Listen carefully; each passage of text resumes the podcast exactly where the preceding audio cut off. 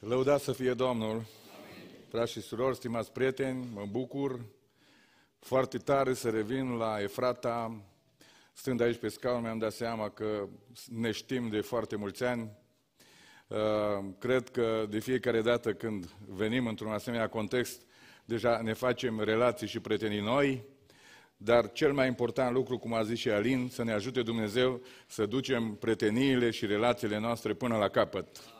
Capătul ar fi împărăția lui Dumnezeu. Domnul să vă binecuvânteze pentru că ați ales să veniți într-un număr așa de frumos, într-o joi seara, într-o vreme în care oamenii nu prea îs motivați să vină în asemenea locuri, să cânte, să se roage și mai ales să asculte o predică.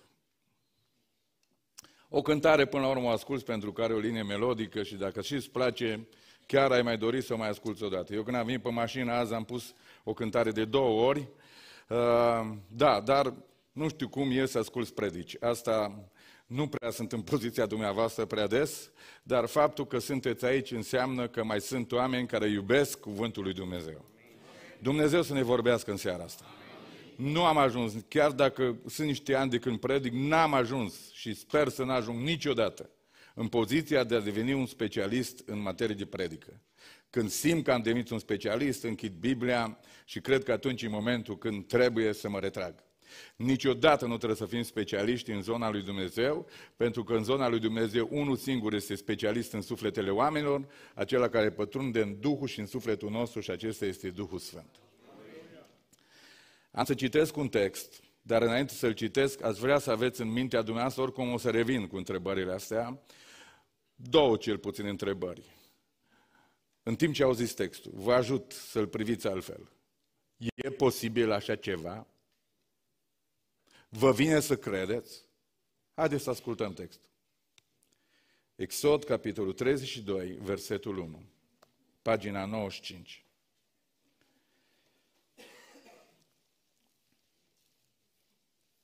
Poporul, văzând că Moise zăbovește să se coboare de pe munte, s-a strâns în jurul lui Aaron și i-a zis, haide, fă un Dumnezeu care să meargă înaintea noastră.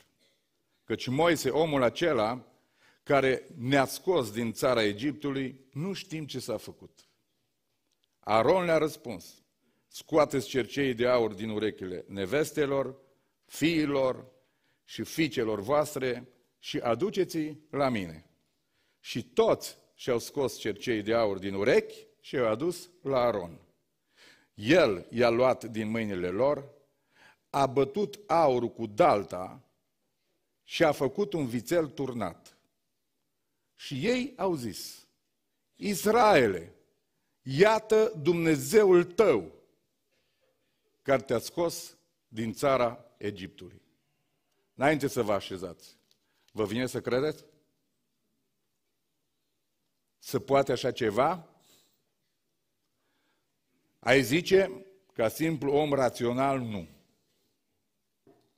uitându-te la ce, la ce se întâmplă pe text și crezând Biblia, se pare că se poate. Uitându-ne la ei, ne vom întoarce la noi. Vă invit cu mult respect să vă reașezați.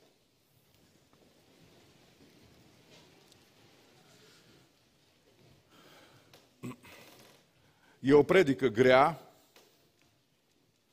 nu neapărat prin uh, complexitatea prezentării, că în general eu mă strădui să fiu foarte simplu în prezentare. E o predică foarte grea datorită conținutului ei. Datorită lucrurilor care se întâmplă în textul ăsta scurt de câteva versete, uh, se întâmplă niște lucruri absolut dramatice, greu de imaginat. Dar se întâmplă. Și o realitate în text și vom sta în fața acestei mari provocări acestui cuvânt din seara asta. Fie ca Duhul lui Dumnezeu să, să ne vorbească în seara asta, tuturor deopotrivă, pentecostal, baptiști, ortodoxi, catolici, reformați sau ce-ți fi dumneavoastră sau eu, avem nevoie în vremea asta de un cuvânt de la Dumnezeu clar. Și de ce? Uh, e foarte multă ceață și confuzie. Odată confuzia asta nu este că oamenii nu înțeleg. Oamenii înțeleg greșit. Nu e că oamenii nu înțeleg și pun întrebări, că dacă pui întrebări ai șanse să afli răspunsul corect, ci oamenii au convingeri greșite. Cu oamenii se închină la cine nu trebuie și la ce nu trebuie. Oamenii cred aproape în orice, numai în cine nu trebuie, nu. Comportamentul, atitudinile, viața interioară manifestată și în acțiunile noastre arată că nu mai știm exact ce se întâmplă la vremea asta, chiar în mediul nostru creștin. De aceea am spus, indiferent ce mi-asum de fiecare dată când predic, să știți că sabia prima dată taie în predicator. Iar astăzi noi și dumneavoastră, liderii, că toți suntem niște lideri, ori a unei biserici, a unui grup sau a casei, a familiei, a copiilor voștri, va trebui să stăm față în față în, în fața unei influențe care putem să o avem într-un mod pozitiv sau negativ în grupul mic sau mare pe care îl avem. Dumnezeu ne va cere socoteală de ceea ce ne-a încredințat. Așa că pornim la drum în această trăire de uimire, continuând să mă întreb, e posibil evrei să spună unui vițel turnat din cercei care le-au smult din urechi și să spună, uitându-se la, la vițelul ăsta, ăsta e Dumnezeul care te-a scos din țara Egiptului. E posibil așa ceva? Dragii mei, șase luni, o jumătate de an, de când poporul ăsta a trăit cele mai mari minuni pe care o ființă umană sau o națiune poate trăi vreodată pe planeta asta. Nu, noi suntem în timpul Harului, dar experiențe vizibile, pipăibile cu Dumnezeu, cum a avut evrei în perioada asta, n-a avut nimeni niciodată. Și mă întreb, șase luni, dacă erau 10 ani, 15 ani, 20 de ani, zice, bă, s-o aștenit uitarea, am uitat cum e Dumnezeu, am uitat cum vorbește Dumnezeu. Niciodată nu e o scuză, oricâți ani ar fi. Dar să spune că suntem oameni, că am uitat, că ne-am depărtat, că ne-am distanțat, că băgăm chestiunea cu dragostea din tâi, că nu mai e viața cum a fost, exact cum fac ăștia care, uh, uh, femeile și bărbații, soții și soțiile care ajung la conflicte. Am ce să faci, că nu mai avem 20 de ani, nu mai avem 25 de ani, nu mai e cum a fost. Asta a fost, asta s-a dus. Și în numele uh, trecerii timpului, dintr-o dată ne permitem să ieșim din schemă, să facem ci, ci, te mir ce nebunii. Că au trecut ani și nu mai simțim la fel. Dar șase luni, șase luni. E foarte aproape experiența Mării Roșii, foarte aproape.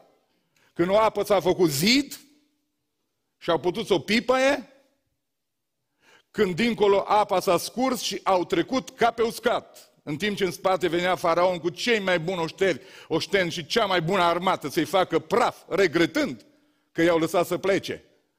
Și în fața acestei minuni uh, de neimaginat, în care nu este nici rațiune, nici logică, nimic, ci ea e o minune, nici o minune nu poate fi explicată niciodată, ci trebuie să știi că cel care face minuni este Dumnezeu, aleluia a făcut asta, a mers ca pe coloarul ăsta pe uscat și după ce a trecut ultimul evreu și nu i-a lăsat așa să plece, a pus un stâlp în față uh, și un stâlp la mijloc uh, între poporul evreu și ceilalți. Și vreau să spun că stâlpul ăla de foc s-a mutat între, ca să vedeți, să-i apere și când a trecut ultimul evreu sau ultimul uh, uh, uh, om care a fost în ceata evreilor, apa s-a închis instantaneu la loc și toți egiptenii au murit. Până acolo Dumnezeu a vorbit prin Moise și a spus spus, uitați-vă la cei care vă urmăresc. E ultima poză cu ei, ultimul selfie cu ei, ultima imagine. Apa s-a roșie, Marea Roșie s-a închis și au murit cu toți. A urmat cântare, a urmat bucuria, a urmat niște lucruri grozave și la șase luni după isprava asta, ei fac un vițel de aur și zic, ăsta e Dumnezeu care ne-a scos. Vă puteți imagina că uh, uh înainte de șase luni au fost uh, zece urgii pe care evreii le-au, le-au trăit, că le-au văzut. Ei nu le-au experimentat. Cineva i-a protejat cu o mână fantastică. Păi noi nu putem vorbi asta, păi noi ne lovește și cancerul, și bolile, și suferințele exact ca pe ceilalți oameni. Numai că în toate poveștile astea nu suntem singuri, că Dumnezeu este cu noi. De ei au avut o parte de un tratament, la ei da, la noi nu. Păi hai să vă citesc ceva, uh, că e bine să citesc din Biblie. Exod, capitolul 10, uh, versetul 22. Uh, Moise și-a întins mâna spre cer și a fost un tuneric beznă în toată țara Egiptului timp de trei zile. Nu se vedea unii pe alții și nimeni nu s-a sculat din locul lui timp de trei zile. Dar în locurile unde locuiau toți copiii lui Israel, spuneți toată adunarea, era Băi, trei zile besnă, nu te vezi unul pe altul. Și bă, din cauza că nu, că nu era un întuneric, întuneric gros și gros, mai folosim și noi români, românii, că de acolo la și Cornelescu din limba română, întuneric gros, adică e o besnă în care e atât de gros întuneric că nu poți să zărești nimic. Și era atât de gros întuneric că niciun egiptean n-a riscat să se ridice, că să se prăbușea, că nu putea să zărească nimic. Pur și simplu, orice luminător și orice sursă de lumină care este stele, noapte, nu mai era nimic. Vă dați seama că afară se vede de multe ori din cauza luminătorilor care au pus Dumnezeu noaptea. Și din uzbecuri pe stradă. Există uh, niște luminători puși de Dumnezeu acolo de la început din creație. Uh, ar, ar trebui să spunem pentru ei lăudat să fie Domnul. Dar cele trei zile unde erau egiptenii, luminătorii ăștia n-au mai funcționat. Besna. Așa că fiecare a stat în locul lui, nu mi să bea apă săraci. Nu ieși nimeni pe stradă. Trei zile. Vă puteți imagina asta? Uh, dacă eram noi pocăiți, am trecut prin pandemie și pe noi ne-au lovit și de-a noastră au murit și noi am mers la spitale și noi am trăit. Uh, dacă nu trăiam, vă dați seama, cum eram noi, dacă toți pocăiți în pandemie umblau prin buzunar, nimeni nu a avut virus. Băi, evrei au trăit ceva de gen, nu de genul ăsta. Asta e nimic. Uh, întuneric beznă și evrei, unde erau ei, era lumină. Era totul normal. Putem să spunem lăudat să fie Domnul pentru Dumnezeu acesta mare? Mergem mai departe, să vă mai dau un indiciu, nu că nu l ști. Cea mai grea durere a fost atunci și plagă, a fost uh, în capitolul 12, versetul 30. Faraon s-a sculat noaptea, el și toți slujitorii lui și toți egiptenii și au fost marți țipete în Egipt, că nu era casă unde să nu fie un mort. Era moartea tuturor întâilor născuți, de la oameni și până la animale. Și imaginați-vă că în ținutul evreilor nici măcar n-a lătrat un câine. Pentru că dacă a murit întâi născut de la miei, de la animale, de la vaci și de la căței, erau văitături peste tot. Nu mai zic de oameni. Moartea domnea peste tot ținutul. Și în casele evreilor și câinii dormeau liniștiți și nu erau speriați de nimic pentru că o mână tainică a lui Dumnezeu i-a păzit pe toți evreii și pe toți aleșii lui Dumnezeu din poporul lui Dumnezeu. Să spunem din toată inima glorie Domnului. Credeți-mă, dacă aș face un sondaj în seara asta, toți am vrea un asemenea creștinism în care tot timpul Dumnezeu să ne păzească, nu se întâmplă nimic. Și noi am spune, Doamne, dacă Tu ne-ai păzi să nu fim bolnavi niciodată, să nu ni se întâmple nimic niciodată, noi am fi îndrăgostiți, lipiți de Tine, am fi asta. Iată că avem rezultatul. Greșeală, eroare. Evrei trădează după șase luni. Și spun, nu, Dumnezeu care a făcut lumină și le-a întuneric, Dumnezeu care v-a protejat, Dumnezeu care a deschis Marea Roșie, Dumnezeu la mare, din fricoșa puternic, care v-a scos din robie egipteană după atâtea sute de ani. Dumnezeul acela, unde e Dumnezeul acela? Dumnezeul acela nu mai e. Dar care Dumnezeu v-a scos? Vițelul. V-am prezentat asta să, vezi cât, cât, să vedeți cât e dramatic și cât de dramatic este alegerea omului și cât de repede poate el să uite de Dumnezeu. Și cât de departe se duce omul față, în raport cu Dumnezeu. Foarte trist. Și am zis și eu, nu se poate așa ceva. De acum, ca și slujitor, să știți că am avut multe momente când am zis, nu se poate așa ceva. Imposibil. Vreau să spun, frate, că imposibil. Nu, nu, te rog. Acolo nu. Și mi-am dat seama în toți anii ăștia că orice este posibil.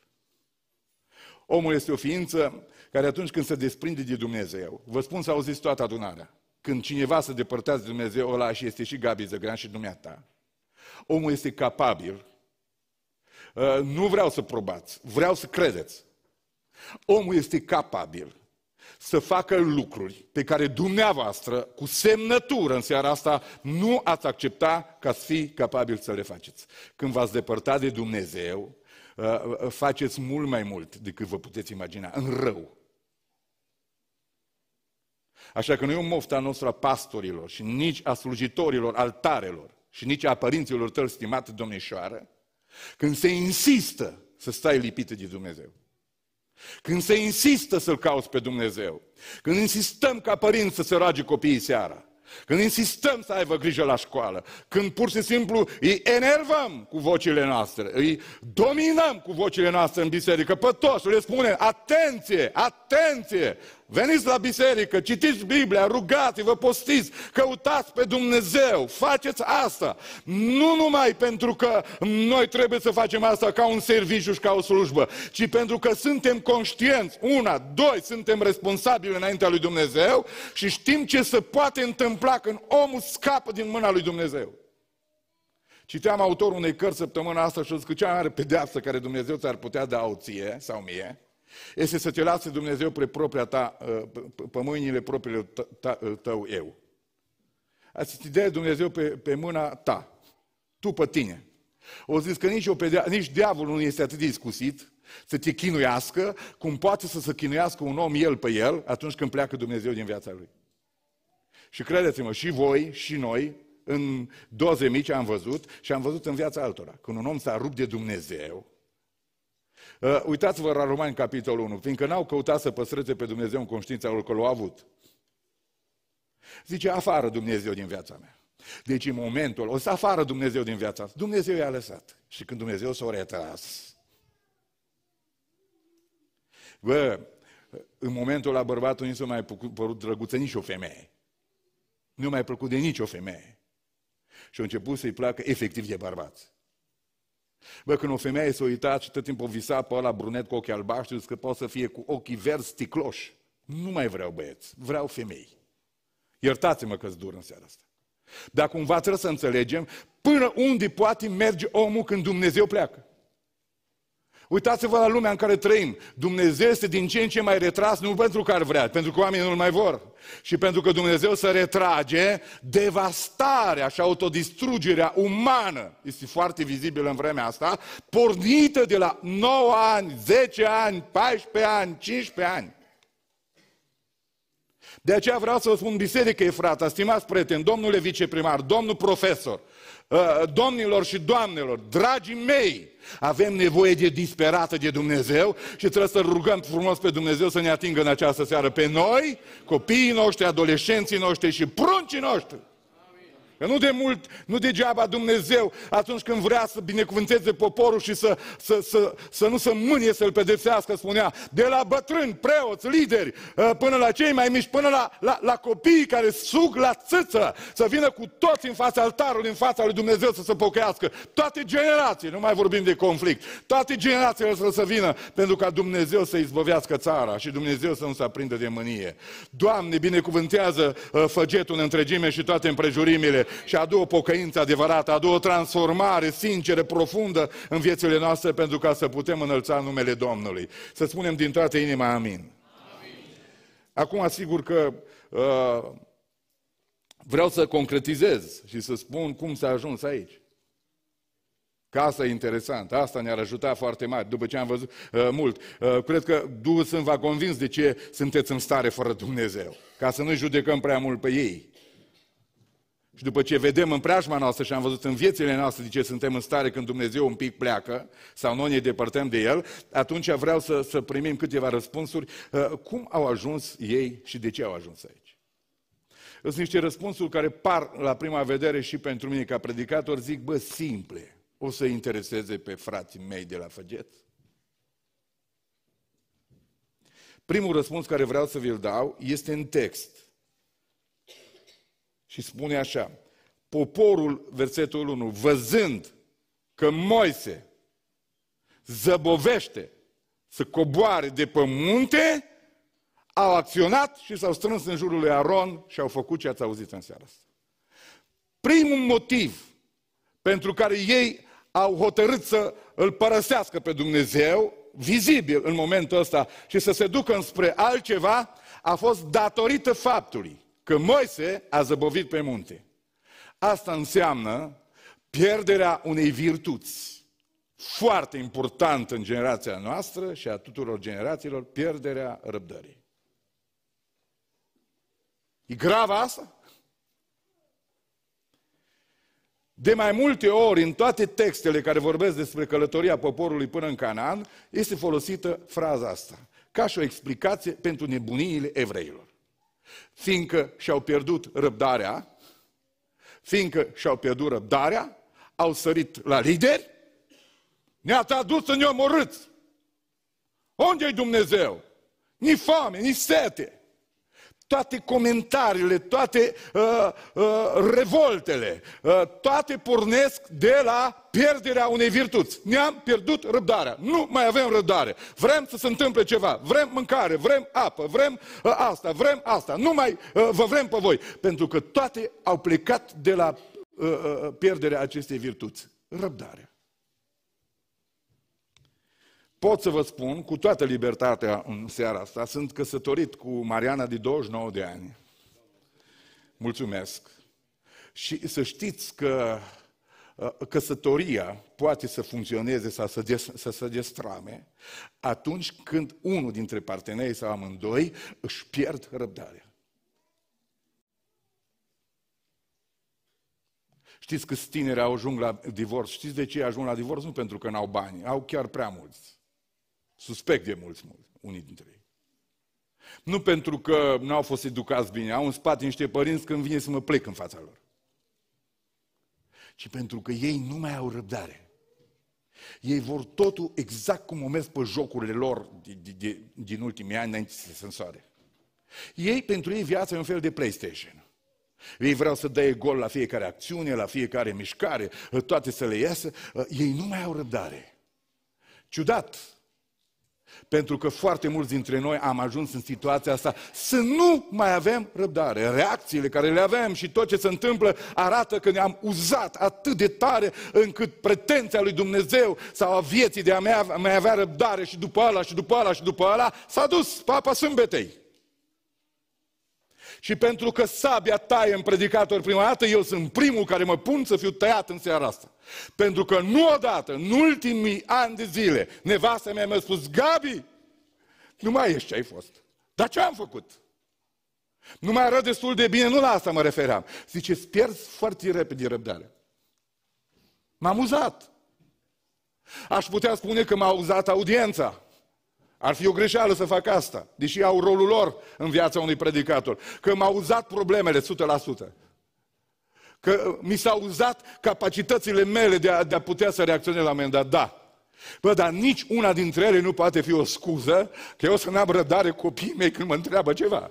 Și le spun, bă, nu că îi bruschesc, dar uh, frumos îi împing, le explic că sunt obosit, că nu-i momentul potrivit, le promit o altă ocazie, dar realitatea zero este că eu nu mai am răbdare. Când nu mai ai răbdare, nu mai ai capacitate să comunici.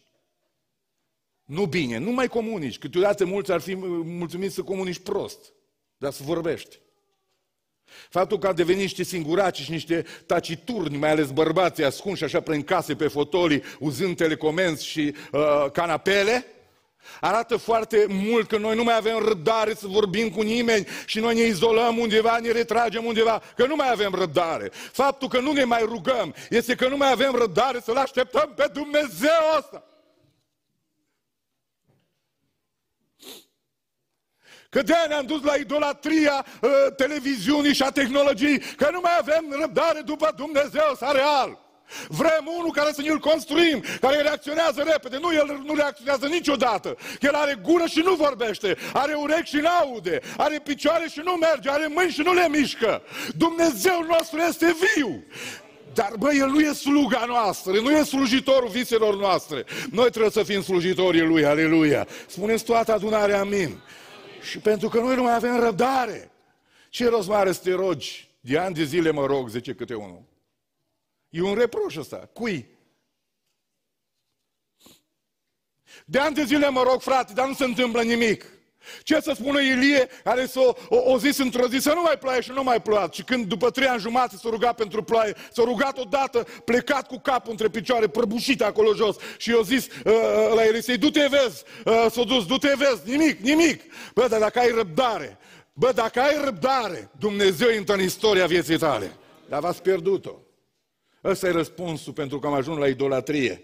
Și idolatria este faptul că noi nu mai vrem pe Dumnezeu și am ajuns noi pe tron. Noi le rezolvăm. Mai până, uh, uh, uh, zice, până ajung la Dumnezeu, e o vorbă uh, rea, urâtă românească, zice, ce mănâncă sfinții. Pentru că mi se pare o distanță de necalculat să ajungem la Dumnezeu. Ă, popor care sunteți aici, vedeți părinți că voi care nu mai aveți răbdare după Dumnezeu ăsta să intre în viețile voastre, învățați pe copiii voștri care n-au deloc răbdare, deloc. Ei stau lângă tine în magazin peste tot și nu mai am nicio răbdare, nicio răbdare, s-a terminat toată răbdarea. Ă, cel care ne binecuvântează în această seară este Isus Hristos Domnul. Isus Hristos este prezent aici. Pentru că omul lui Dumnezeu a întârziat trei săptămâni, eu zis, nu mai s-a dus, cu tot cu el s-a dus și Dumnezeu. Dumnezeu trăiește, Dumnezeu este viu. Oare nu va face dreptate aleșilor lui? Care ce fac? Au răbdare. Și ce fac? Strigă zi și noapte. Și striga și strigă mâine și strigă poi mâine și strigă de o săptămână, de o lună, de două, de șase, de un an, ești aici în biserică. Strigi, îl chem pe Dumnezeu. Când vine Dumnezeu? Dumnezeu întotdeauna vine în general încet și vine pe neștiute și liniștit. Pentru că de multe ori întârzierea lui este un test să vedem dacă noi mai avem încredere în Dumnezeu. Iisus Hristos este Domnul, aleluia! Strigă zi și noapte! Oare nu le va face dreptate măcar că El la ora asta zăbovește, aleluia, zăbovește. Și dacă zăbovește, du-te la vrăjitorie, du-te la horoscop, du-te într-o parte, du-te în alta, nu mai ai răbdare, nu mai ai răbdare. Și când îți vorbește Dumnezeu printr-un proroc și spune, peste patru vremi vin, traduci ce înseamnă patru vremi. Ferească Dumnezeu să fie patru ani, să fie patru luni, să fie patru zile. Nu, e mult și patru zile pentru generația noastră. Să fie patru ore să se întâmple totul peste patru ore. Dacă se poate să se fi întâmplat al alte ere, ar fi grozav Dumnezeu ăsta. Dar Dumnezeu nu este o jucărie, Dumnezeu este Cel care ține în mână istoria. El zăbovește, dar va veni va veni negreșit. Dar întrebarea este, mai găsește el credința aia care uh, înseamnă răbdare, am încredere în Dumnezeu. Ce a spus el se va întâmpla. Nu trebuie să-l ajuți pe Dumnezeu. A făcut Avram gestul ăsta de a-l ajuta pe Dumnezeu la insistențele lui Sara. Că Dumnezeu a zis că îi dă copii. Din Sara, din nevasta lui dă copii. Uitați-vă la conflictul uh, din, uh, uh din, uh, din Israel, din cum e ce la ținutul ăsta? Gaza, Doamne, că deja îmi pierd memoria. Uitați-vă la conflictul ăsta, uitați-vă conflictul ăsta dintre cei doi frați, Isaac și Ismael. Uitați-vă, ăsta putea să nu fie. Pentru că cineva o zic, nu mai avem răbdare după Dumnezeu. Exact textul din seara asta. Nu mai avem răbdare, seara, nu mai am răbdare, nu mai am răbdare după făgădințele lui Dumnezeu. Cine știe ce o zis Dumnezeu? Ai auzit bine, Avram? Dacă n-ai auzit bine, dacă nu a fost asta. Și o zis, uite, roaba, intră la ea să, să rămână ea însărcinată. Și a intrat Avram la gar, la insistențele lui nevastă sa. Și s-a născut Ismael. Poporul care este un mărgal sălbatic e împotriva tuturor și toată lumea e împotriva lor. Exact arabii ea s-au născut dintr-o chestiune, ne-am pierdut răbdare. Ne-am pierdut răbdare răbdarea. Suntem aici și știi ce ar putea să iasă din noi pentru că ne-am pierdut răbdarea. Și vrem noi să împingem carele lui Dumnezeu, vrem noi să-L ajutăm pe Dumnezeu, vrem noi să croim istoria, consecințele vor fi fatale și dramatice. Dar cel care vorbește aici în această seară este Duhul Sfânt al lui Dumnezeu. Dumnezeu să binecuvânteze inima ta cu răbdare. Dumnezeu să vă binecuvânteze cu răbdare. Dumnezeu nu întârzie niciodată. Ceasul lui Dumnezeu n-a venit niciodată prea târziu, nu greșește niciodată pentru că El este Dumnezeu, aleluia. Aleluia!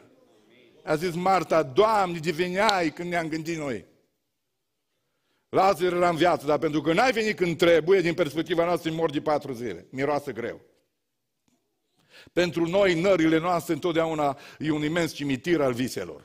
Și, Doamne, nu mai ai cum să faci nimic, nici din copiii mei, nici din viața mea, nici din adunarea asta, nici nimic. Niște pesimiști înfrânți.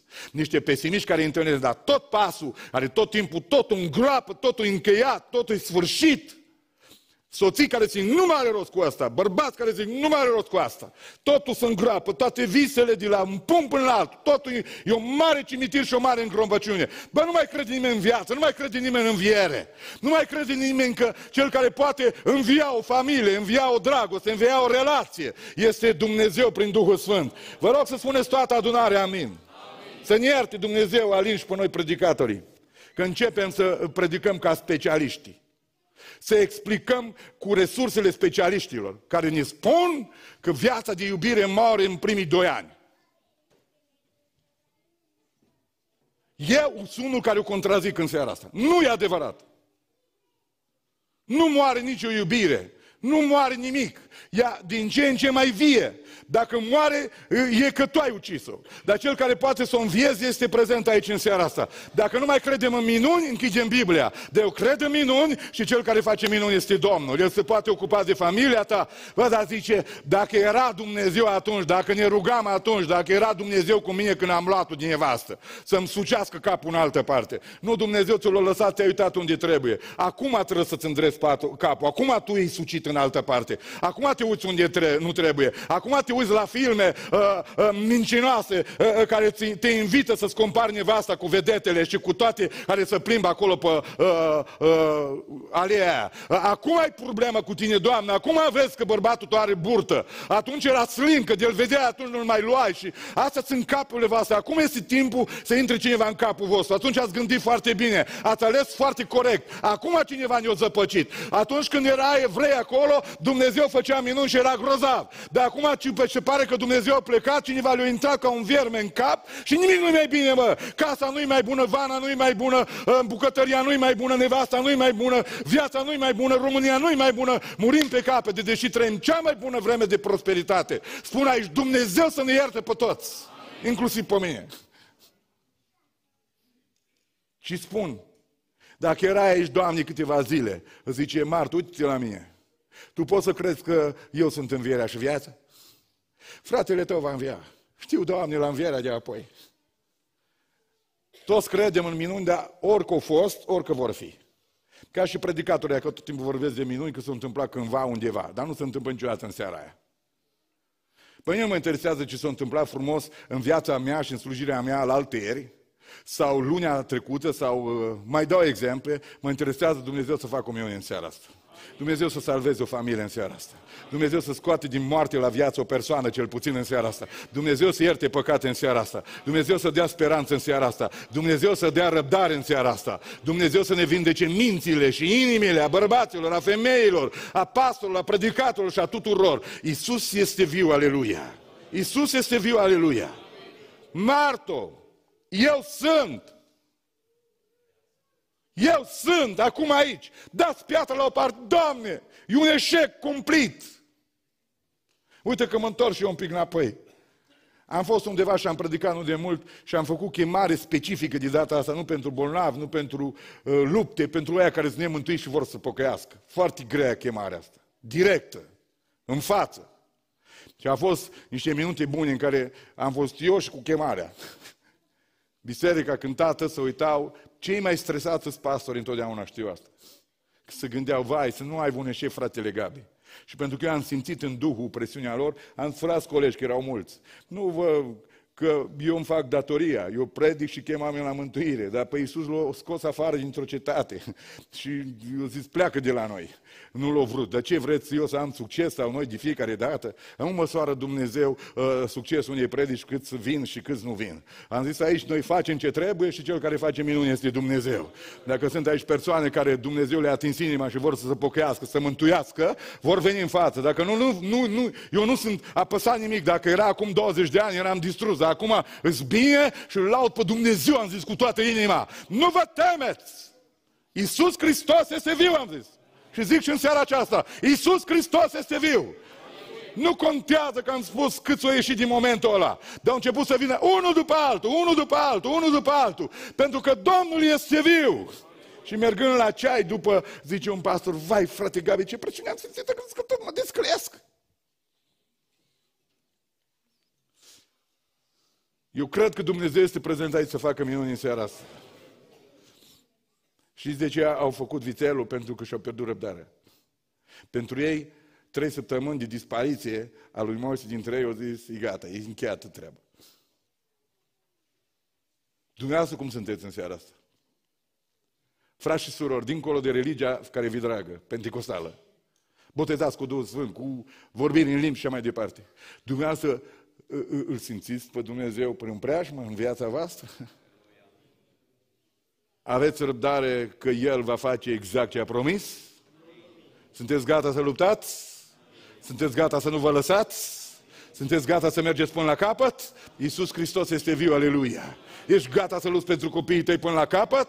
Ești gata să lupți pentru soțul tău până la capăt? Mi-a zis, Gabi, rog că nu mai pot, nu mai pot. Mă rog pentru tine să poți să lupți mai departe. Mă rog, rog să facă Dumnezeu minune. Mă rog Dumnezeu să facă cea mai mare minune. Zice El care? Să ai încredere în Dumnezeu.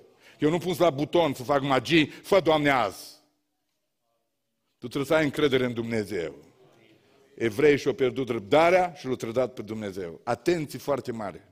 Pentru că Biblia e plină de texte. În Matei, capitolul uh, 20, 22, cred că da, Uh, cuvântul Domnului ne spune la un moment dat, pentru că stăpânul a zis în inima lui, zăbovește să, să vină, din cauza asta, zice, uh, o să înceapă să bată pe tovarășul lui de slujbă. Știți ce înseamnă asta? Eu traduc uh, capitolul 24, versetul 48, 49 în jos. Știi, știți cum traduc eu asta? Conflictele. Că atunci când îl bați, cu gura poți să bați pe cineva, de, nu îl bați fizic cum îl poți bați așa. Conflictele astea verbale, tensiunile astea care sunt din ce în ce mai, uh, partidele uh, care sunt între noi, în familie, în casă, în grupuri mai mari sau mici, uh, trăim o vreme în care aproape nu se mai împacă nimeni cu altul. Știți cum am reușit să ne împăcăm? Am să ne vedem de treabă fiecare. Dar în chestiunea asta nu mai putem vorbi de părtășie. Bă, stai în banca ta, stau în banca, nu mă mai... Am auzit frați care vorbesc că eu nu mă mai bag în nimic, Dumnezeu cu mila. Frații mei, cred că vorbim pe, timp pe contrasens. Biserica este trupul lui Iisus, vreau să aud un amin. Noi suntem modulare unei altora, vreau să aud un alt amin. Când un modular sufere, tot trupul sufere, vreau să aud un alt amin. Asta că noi credem în Biblie. Nu Dumnezeu cu mila. Bravo, copile. Dumnezeu lucrează în mijlocul celor care au încredere în El. Dar atunci când tu ți-ai pierdut răbdarea, pentru ce să mai lupți tu pentru biserică? Pentru ce să te mai rogi tu pentru pastor sau aia care predică? Pentru ce să te mai rogi tu pentru cântăresc? Oricum nu-ți place de ei. Păi dacă nu-ți place de ei, n-ai cum să te rogi. Dacă nu-ți place cineva, ai un motiv foarte serios să te rogi. Cineva mi-a zis, mă țin de amvon când zic asta, că dacă am pus întrebări, e posibil așa ceva, înseamnă că am și multe lucruri care le trăiesc, care zic, bă, oare să poate așa ceva? Mi-a zis, știi ceva, vreau să spun ceva. Uh, nu mai dau detalii, doar atât. Cine, cum și de ce. Doar atât o zis. Nu pot să-l mai suport. Cum? Frate Gabi, nu-l mai pot suporta. Și eu zic, e posibil așa ceva? Se poate așa ceva? În mișcarea noastră evanghelică, care credem, propovăduim, spunem, e posibil să nu mai putem înghiți pe cineva, nu înghiți, suporta, nu mai pot să-l văd. Și atunci ne tot întrebăm noi întrebarea aia care ne bate în cap. Cum om fi în cer? Cum a fi acolo? Cum ne-a împărțit Domnul? Vă răspund simplu. Nu o să fie nici unul de genul ăsta care nu rezolvă problema în cer. Nu o să fie problema în cer. În cer ajung cei care cred în Isus Hristos, sunt mântuiți de El, iertați de El, desăvârșiți în El și care iubesc până la capăt. Doamne ajută-ne la asta! Doamne ajută-ne la asta! Și dacă zice în mintea lui stăpânul zăbovește să vină, o să intre în conflicte nenumărate. Dacă vrei să știi dacă ți-ai pierdut răbdarea, este prezența conflictului. Un al doilea lucru se va deda la lucrurile lumești fără nicio jenă. Va începe să se îmbete cu bețivii, să meargă în locuri care sunt în contra spiritualității și moralei bisericii. Așa că unii au alunecat atât de tare încât e, e, e problematică uh, numai să te uiți în direcția aia, dar nu mai au nicio o, o problemă. Anturajele în care se duc n-au nimic duhovnicesc în ele. În ultimii ani, mulți din generația tânără se dedau la asemenea alegeri, n-au nimic duhovnicesc în ele. Acolo să regăsesc, acolo să simt bine. Este o greutate să stea în biserică, este o greutate un program să-l duci până la capăt, dar atunci când evadează să ducă în lumea lor, îți gata să stea până la 4 dimineața, semnale clare aici în biserică la Făget, că cel care poate să ne schimbe este prezent în adunare și acesta este Isus Hristos Domnul. Haleluia! Haleluia! Și Petru în a doua epistolă, în capitolul 3, spune, în vremurile din urmă se vor ridica mulți batjocoritori. Plini de batjocuri. Nu că-s batjocoritori, plini de batjocuri. Și starea asta de batjocură, ca să fiu și mai popular, când te ia cineva la mișto. Și eu văd acum că sunt luați predicatorii pe rând, țintiți, bajocoriți, cântăreți, îi rup bucăți din predice, îi iau, îi terferesc, îi calcă în picioare. Se vor ridica mulți batjocoritori, plini de batjocuri și vor batjocori pe mulți. Și zic, bă, cine sunt persoanele astea, bă, că aș vrea și eu să le știu. Dăm, Doamne, un indiciu despre ele. Toate persoanele astea contestă revenirea iminentă a lui Hristos. Bă, că dacă tu știi că Domnul vine la, la noapte, e posibil să vină la noapte și crezi cu adevărat asta, tu crezi că mai bajocorești pe cineva? De ce pui pe genul pe loc? Dar o mare parte din creștini nu mai cred în revenirea lui Isus Hristos. Punct! Păi eu sunt aici, că am prins generații în comunism. Și mă bucur, până la 21 de ani am stat în comunism. Dar, bă, bă, bă dragii mei, dragii mei generații care v-ați născut după Revoluție, eu n-am avut, dar slăvit să fie Domnul pentru treaba asta, frați în vârstă, care sunteți acum în vârstă. Eu n-am avut o zi lăsată de Dumnezeu de când am descoperit lumea lui Dumnezeu, să nu am în mine gândul ăsta, Doamne, dacă vii la noapte, dacă vii la noapte. Eu și-am crescut. Eu am avut plăci de vină peste mine. Eu am crescut toată tinerețea mea în vinovăție, că s-ar putea să nu mai prind. Să nu... Dar după aia, bă, când m-am dezmeticit, când Pavel spune, cel din tip păcătos sunt eu, eu sunt așa, Petru zice, pleacă de la mine că sunt un om păcătos. Toți trăiesc cu sentimentul ăsta de impuritate. Pentru că dacă nu trăiești cu sentimentul ăsta de impuritate, n-ai nevoie niciodată de curăție, uh, de curățire. Tot timpul un om care simte că e praful pe el, tot timpul să scuture, să șterge. El tot timpul e atent la el. La unul care s-a obișnuit cu mizeria, ăsta zice că e curat și când e murdar. Zice, n-am nimic, că nu m-am spălat.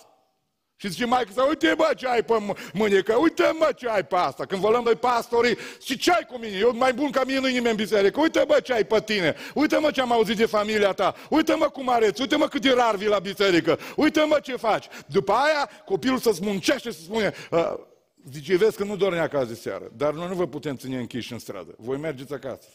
Cel care ne vorbește destul de direct în seara asta și clar este Duhul Sfânt al lui Dumnezeu. Binecuvântat să fie numele Domnului.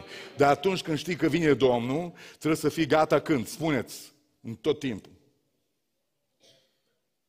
Venirea Domnului vine în două moduri, prin răpire și prin moartea fizică. Ambele sunt taine. Știi când pleci? Nu. Știi când vine Domnul? Nu. Când poate să vină? În orice zi. Când poți să pleci din lumea asta? În orice secundă. Când trebuie să fiu gata? În permanență. Iisus Hristos este Domnul. Stimate Doamne, care poate veniți de ani de zile la biserică, stimați bărbați, nu vă amânați și nu vă riscați împăcarea cu Dumnezeu amânând și amânând și amânând. Că dacă tu nu crezi că mori, dacă tu nu crezi că Domnul va aduce o zi a judecății, pentru ce să te schimbi? Dacă tu crezi adevărul Bibliei, atunci tu te grăbești și crezi că Dumnezeu a dat o singură zi astăzi, dacă auziți glasul Lui, nu vă împietriți inima și împăcați-vă cu Dumnezeu. Amin. Timpul este mereu dușmanul meu. Tot timpul am o problemă cât de repede trece predica, dar poate că numai percepția mea este, a voastră este chinuitoare. Nu știu. O trecut greu timpul până acum? Suntem la final, vă dați seama. Uh, un al doilea motiv pentru care vreau să-l uh, spun în seara asta, pentru care evreii au ajuns unde au ajuns, este, este faptul care l-am amintit, nu insist, insist mult, dar pur și simplu vreau să-l spun că e actual. Evreii ăștia s-au legat de un om și nu de Dumnezeu. De unde știu asta simplu? Zice, omul ăla, prin care Dumnezeu ne-a scos din țara Egiptului, a dispărut. Și odată ce a dispărut omul, odată cu el a plecat și Dumnezeu. Și acum noi vrem un alt om ca să ne construiască un alt Dumnezeu, același procedeu. Pentru că tot timpul au avut nevoie de un intermediar, de cineva care să-i ducă, de cineva care să-i plimbe, care să nu îi lase pe ei într-o responsabilitate directă între ei și Dumnezeu. În ultimii ani, în poporul român evanghelic, eu sunt un predicator din predicatorii acestei țări, dar vreau să vă spun, să mă ferească Dumnezeu să țină oameni legați de mine. Oamenii care s-au legat de mine și nu de Dumnezeu au făcut o mare greșeală. Odată că eu n-am predicat niciodată în viața mea așa ceva. Și întotdeauna insist până la epuizare, până la transpirație, până ce oi muri, că dumneata să-ți legi inima de cel care a stat pe cruce pentru tine și pentru dumneata și acesta este Isus Hristos, Fiul lui Dumnezeu. Acesta este Isus Hristos, Fiul lui Dumnezeu să vină oameni să mă asculte și pe mine și pe Alin și pe altul, datorită Hristosului pe care îl prezentăm, datorită adevărului pe care îl prezentăm, datorită uh, căii pe care mergem, datorită faptului că țintim înspre o persoană și înălțăm între noi și în predici și cântări o singură persoană, care este Mântuitorul nostru drag, Iisus Hristos, Fiul lui Dumnezeu. Că dacă vă legați de oameni, ați pierdut bătălia. Spun des asta, spun încă o dată aici. Oamenii au rolul lor, au darul lor, au, au ce au, tot ce au, au primit. Dacă putem să cântăm, să predicăm, dacă domnul profesor știți muzică, Dumnezeu va da darul ăsta. Dumnezeu va da ureche muzicală. Dacă avem uh, darul de conducere, de cârmuire, de prorocie, de evangelizare, de învățătură, de pastorație, toate sunt darurile Duhului Sfânt. El ni le-a dat nu pentru noi să devenim vedete, ci El ni le-a dat să le dăm altora, ca prin darul acestea biserica să fie binecuvântată. Slăvit să fie Isus! Slăvit să fie Isus!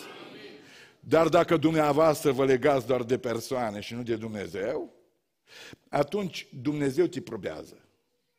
Și s-a întâmplat de atâtea ori că Dumnezeu o retras pentru o perioadă un predicator dintr-o zonă și l-a mutat în alta.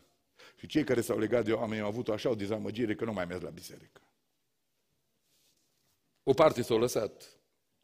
Uh, o parte s-a dus și s-a creat alt grup. Dragii mei, vreau să vă spun tuturor, nu Moise este important aici, ci cel care este important aici este Dumnezeu.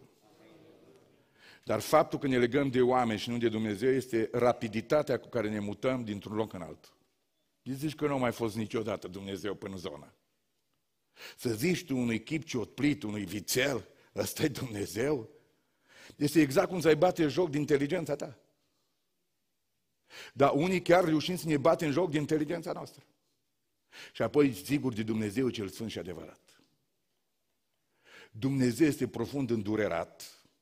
Și dacă undeva se supără Dumnezeu, cred că am mai spus aici la făget, nu este când noi păcătuim, că știți din ce suntem făcuți. Și dacă suntem sincer și ne prăbușim și ne căim, Dumnezeu ne iartă. A făcut-o de un miliard de ori pentru voi și pentru mine până azi. Binecuvântat să fie numele Lui. Dar atunci când atingi slava Lui, atunci când încerci să-L înlocuiești, atunci când convuzi pe Dumnezeu cu un om, cu un vițel și cu orice altceva, atunci îl întristezi pe Dumnezeu. Și te întreb, Dumnezeu este atent la gesturile astea ale mele 100%. Știți de unde știu? Pentru că este un verset aici care m-a șocat efectiv, în care Dumnezeu vorbește cu Moise, în timp ce ei au făcut vițelul și dănțuiau. Are o discuție pe el, cu el pe munte. Cum a spus Domnul prin Alin, Dumnezeu vede din cămaș, tot el vede tot. Ăștia se distrau în vale cu vițelul și Dumnezeu îi vedea, vă dați seama. Noi avem, noi avem un Dumnezeu, singur Dumnezeu, adevărat este Dumnezeul nostru, aleluia, care ține și vede toate lucrurile. Și ține, Moise, trezește-te, ridică-te. Dar ce s-a întâmplat, Doamne? Zice, poporul pe care Tu l-ai scos, zice lui Moise, pe care Tu l-ai scos din țara Egiptului, s-a stricat. Foarte curând, zice Dumnezeu. Uimit și Dumnezeu. Versetul 8. 32 cu 8. Foarte curând, zice, s-a stricat, s-a abătut de la calea pe care o poruncisem eu și a făcut un vițel de aur și fiți foarte atenți durerea lui Dumnezeu.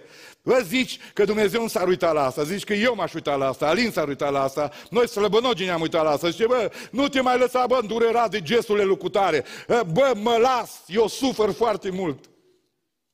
Dar îmi dau seama că sufăr pentru că seamăn cu el. Că Dumnezeu a suferit atunci și a zis, Moise, ce au făcut un vițel turnat și s-a uitat la ei, Dumnezeu s-a închinat până la pământ înaintea lui.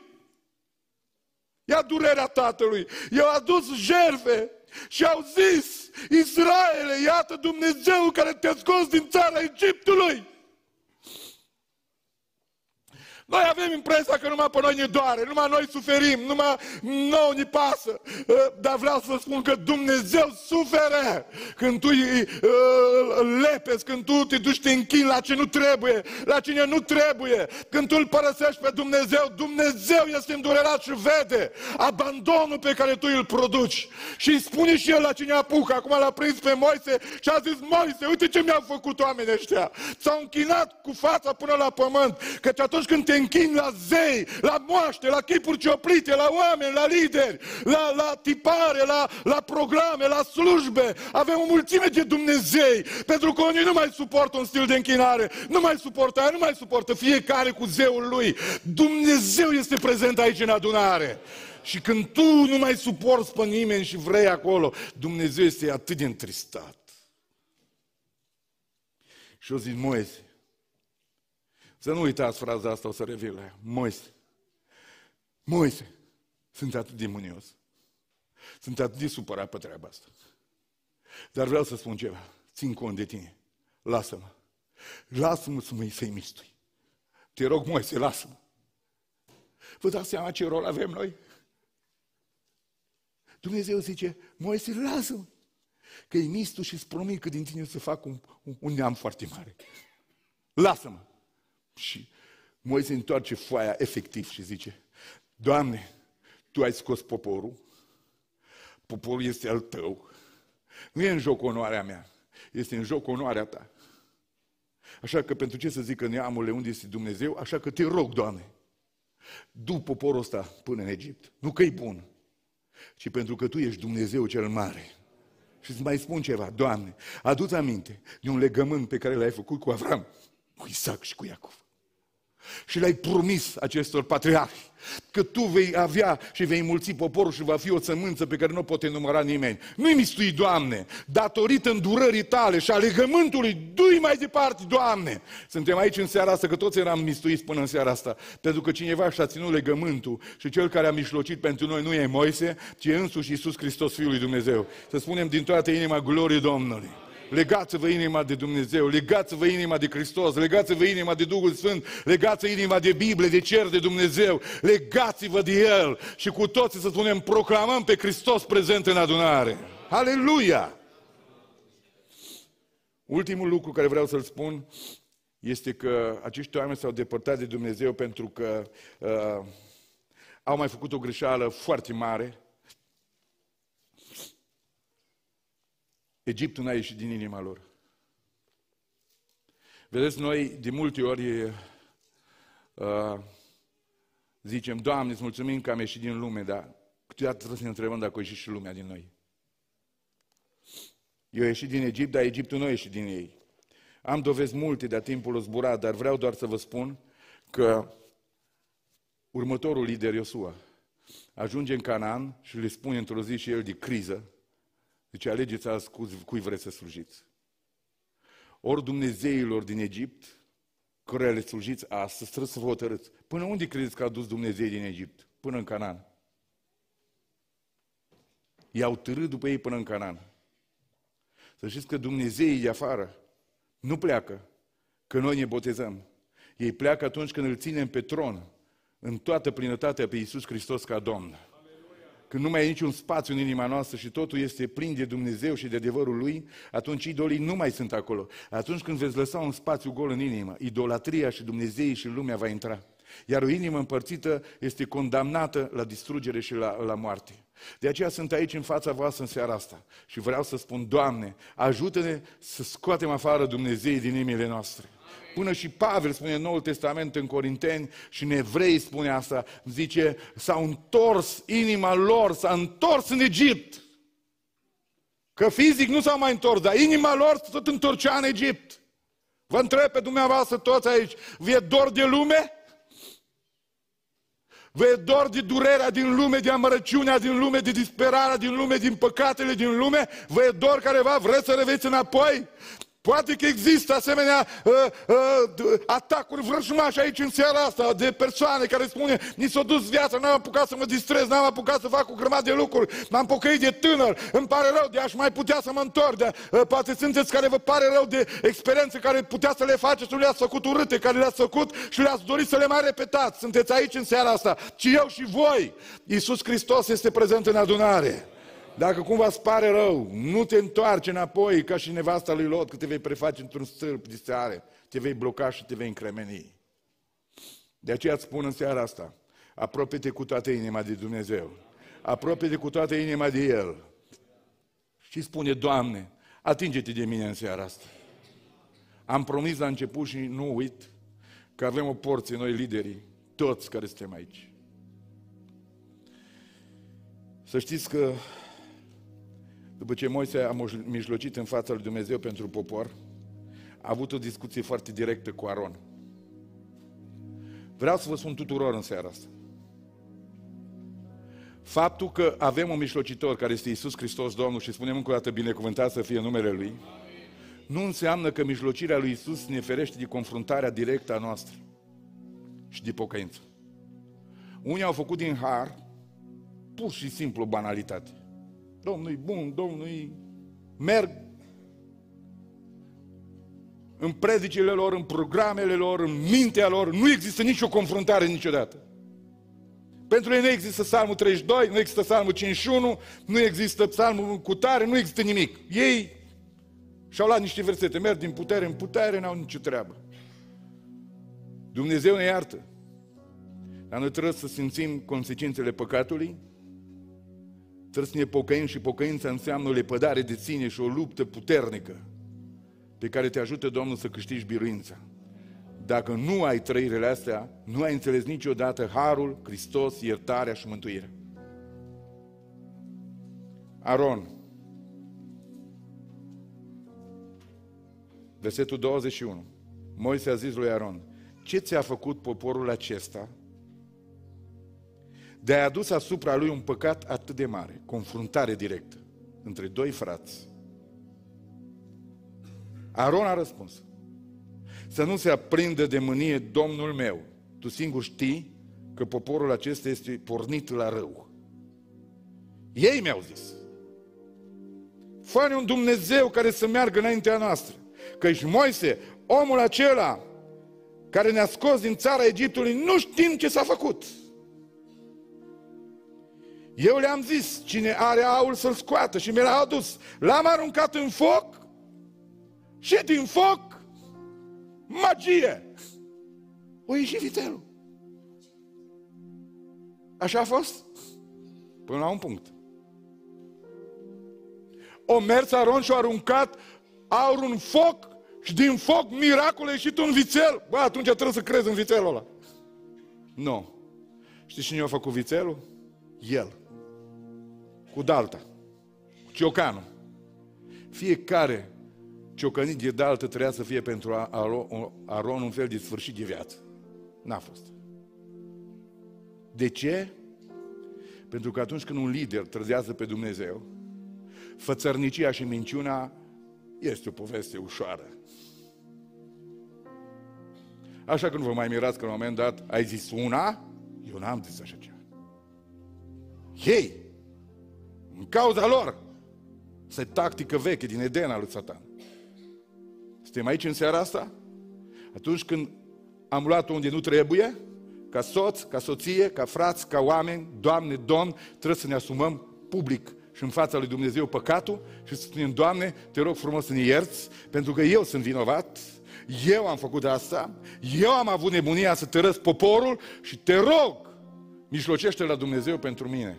Și a făcut Saul, nu, poporul a zis să nu omorâm, să-i păstrăm, să aia, ă, cinstește-mă în fața poporului, așa am greșit, da, de fapt, nu greșeam dacă nu erau ei. Astăzi ne-am construit un imperiu de scuze, aproape nimeni nu-și mai asumă personal păcatul, dar nici nimeni nu se pocăiește. Pentru că pocăința înseamnă căință, asumarea păcatului și grația și harul Dumnezeu coboară peste tine și șterge toate nelegiuirile. Să spunem toată adunarea, glorie Domnului! A pocăința asta care te confruntă cu păcatul nu mai la modă azi. Și unii zici, bă, nu-i bine să o predici, că să sperie oamenii pleacă acasă. În a pleca oamenii acasă sau a pleca în rai, este o diferență imensă. Decât să pleci acasă nemântuit, crezând că ești mântuit, mai bine să nu pleci acasă niciodată cu convingerea asta. Pentru că dacă cineva este înșelat și mințit printr-un har, har, har ieftin, persoana va fi greu de adus la pocăință mai târziu. De aceea e bine să credem ce spune Biblia și e bine să ne ajute Dumnezeu să ne pocăim cu adevărat. Glorie Domnului! Să ne pocăim din toată inima și până la capăt, pentru că Cel care câștigă biruință este Domnul. Aș vrea să vă spun că liderul are o responsabilitate foarte mare. Și aș vrea să spun tuturor celor care sunteți lideri și care poate veți deveni, niciodată să nu lăsați oamenii să vă manipuleze. Nu le faceți jocul niciodată. Pe un lider, nu masele și mulțimile și bisericile, adunările trebuie să-l conducă. Trebuie să-l conducă Duhul Sfânt, Hristos și Dumnezeu. Vă, vă spuneți amin pentru liderii voștri. Atunci când te conduc oamenii, tu nu mai ești lider. Ești o slugă. Atunci te conduce Dumnezeu, ești un om al lui Dumnezeu și dacă e ultima predică, o ții acolo și mergi fără cap, ca Ioan. Din lumea asta. Dumnezeu îți va da cel mai glorios cap dincolo, că și Ioan o să aibă un cap grozav. Dar unii și-au păstrat capul toată viața, nu o să aibă niciun cap în cer. Trebuie să plătim prețul, când ești un lider, asumi, chiar dacă nu mai ajungi niciodată președinte, niciodată viceprimar, niciodată pastor, ultima ta predică, dar rămâi în picioare. Și când îți zic, fai un Dumnezeu, te ridici și spui, nu vă e rușine vouă Lângă el îl văd pe Pavel ridicându-se.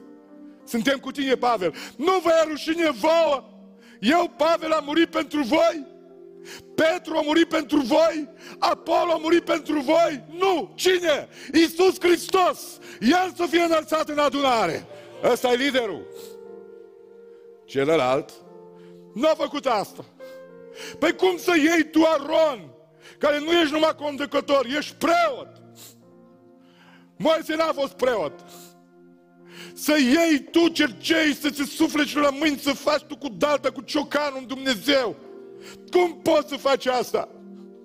Și unde sunt ceilalți lideri, a, Hur, care să spună, Aron, oprește-te că ești un contrasens, nu vezi ce facem, trădăm pe Dumnezeu. Unde sunt cei 70 de bătrâni al lui Israel? care trebuia să se ridice, să spună, în veci nu se întâmplă asta, peste cadavrele noastre. Noi rămânem de partea lui Dumnezeu cu toți. Iisus Hristos este prezent în adunare. Sunteți gata să apărați onoarea lui Dumnezeu? Sunteți gata să rămâneți soții care trebuie, tații care trebuie, mamele care trebuie, soțiile care trebuie. Sunteți gata să dați o șansă generației tinere, apărând onoarea lui Dumnezeu și principiile Evangheliei? Vreau să aud toată adunarea, amin. Mai sunt luptători aici, suntem gata ca predicatori să apărăm onoarea lui Dumnezeu, chiar dacă suntem nepopulari. Sau facem orice să vin oamenii după noi. Că mă tem că în timp ce Moise se de vorbă cu Aron dur, direct, și tu ai târât poporul ăsta unde e. Că avea o remușcare în inima lui. Că Aron a apărut în piesa asta a poporului evreu, din cauza că el a tot ezitat, Moise continuu. Nu mă duc, du-te, nu mă duc, îți bălbăit, îți așa, îți așa. Și atunci a zis, hai că-ți dau un om lângă tine. Oamenii care n-au chemarea lui Dumnezeu și apar cumva cum apar, să știți că vor dovedi pe tot parcursul vieții că nu pot niciodată să conducă. De unii singuri. Când ei îți lăsa singuri, deci o trântezi de pământ. Ei nu pot numai într-o echipă și tot timpul ajutați și conduci de alții. Ei sunt buni să țină mâna lui Moise sus, dar niciodată dacă singuri ei nu știu ce să facă.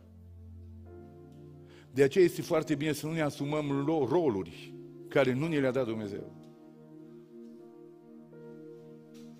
E foarte clar asta. Am văzut în toți anii destui de mulți oameni ne chemați de Dumnezeu care au încălcit și au încurcat lucrurile în care greu mai puteau fi descălcite. De aceea când Dumnezeu lucrează, El lucrează într-o ordine desăvârșită și perfectă și Dumnezeu să vă ajute și pe voi și pe mine să rămânem în chemarea noastră, pentru că acolo vom face cea mai importantă și mai grozavă lucrare și cel care va proslăvi numele prin lucrul mic sau mare sau grozav pe care îl facem vizibil sau invizibil, este Dumnezeu, aleluia. E posibil așa ceva? Se poate? Dar de ce se poate? Și-au pierdut răbdarea?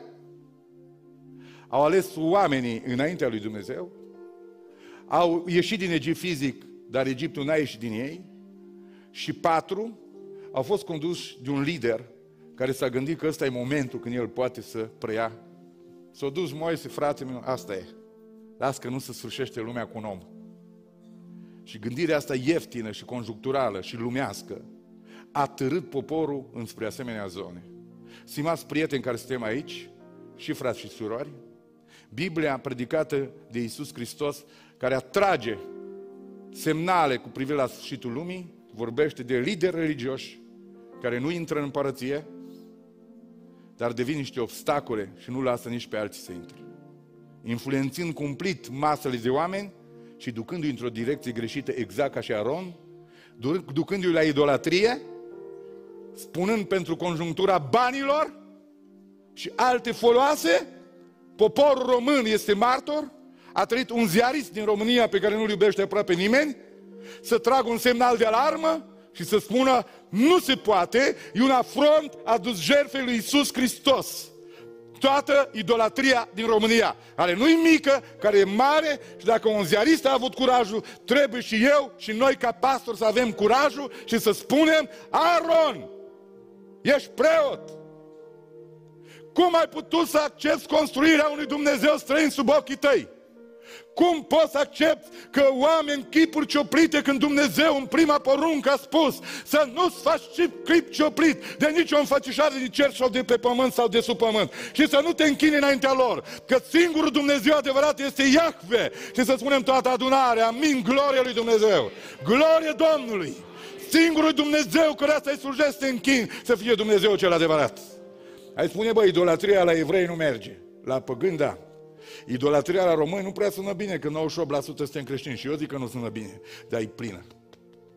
Țara asta de idolatrie. Și vreau să ne scuturăm de ea în seara asta și să spunem Dumnezeul nostru este Dumnezeu cel viu și Dumnezeul nostru este Dumnezeu cel adevărat. Haideți să stăm ridicați pe picioare. Chiar dacă a fost o predică mai, mai directă, dar cred că eu și dumneata și noi toți aveam nevoie de ea. Pentru că Cel care a atins inimile noastre în seara asta este Duhul Sfânt al lui Dumnezeu. Aș vrea să fac o rugăciune și aș vrea să plecăm capetele în prezența lui Dumnezeu. Dacă simți undeva că lucrurile au alunecat și nu ești bine, dacă simți undeva că Dumnezeu ți-a vorbit, poate ți-ai pierdut răbdarea pe drum, poate că nu mai poți să reacționa, poate că ai ajuns în conflicte, poate că undeva te-ai legat de persoane și nu de Dumnezeu, de intermediari și ai părăsit numele și relația personală cu Domnul, poate lumea a pătruns sau a revenit în inima ta și nu te simți confortabil și duhovnicescul din tine s-a pierdut și s-a risipit în ceața ultimilor ani din viața ta.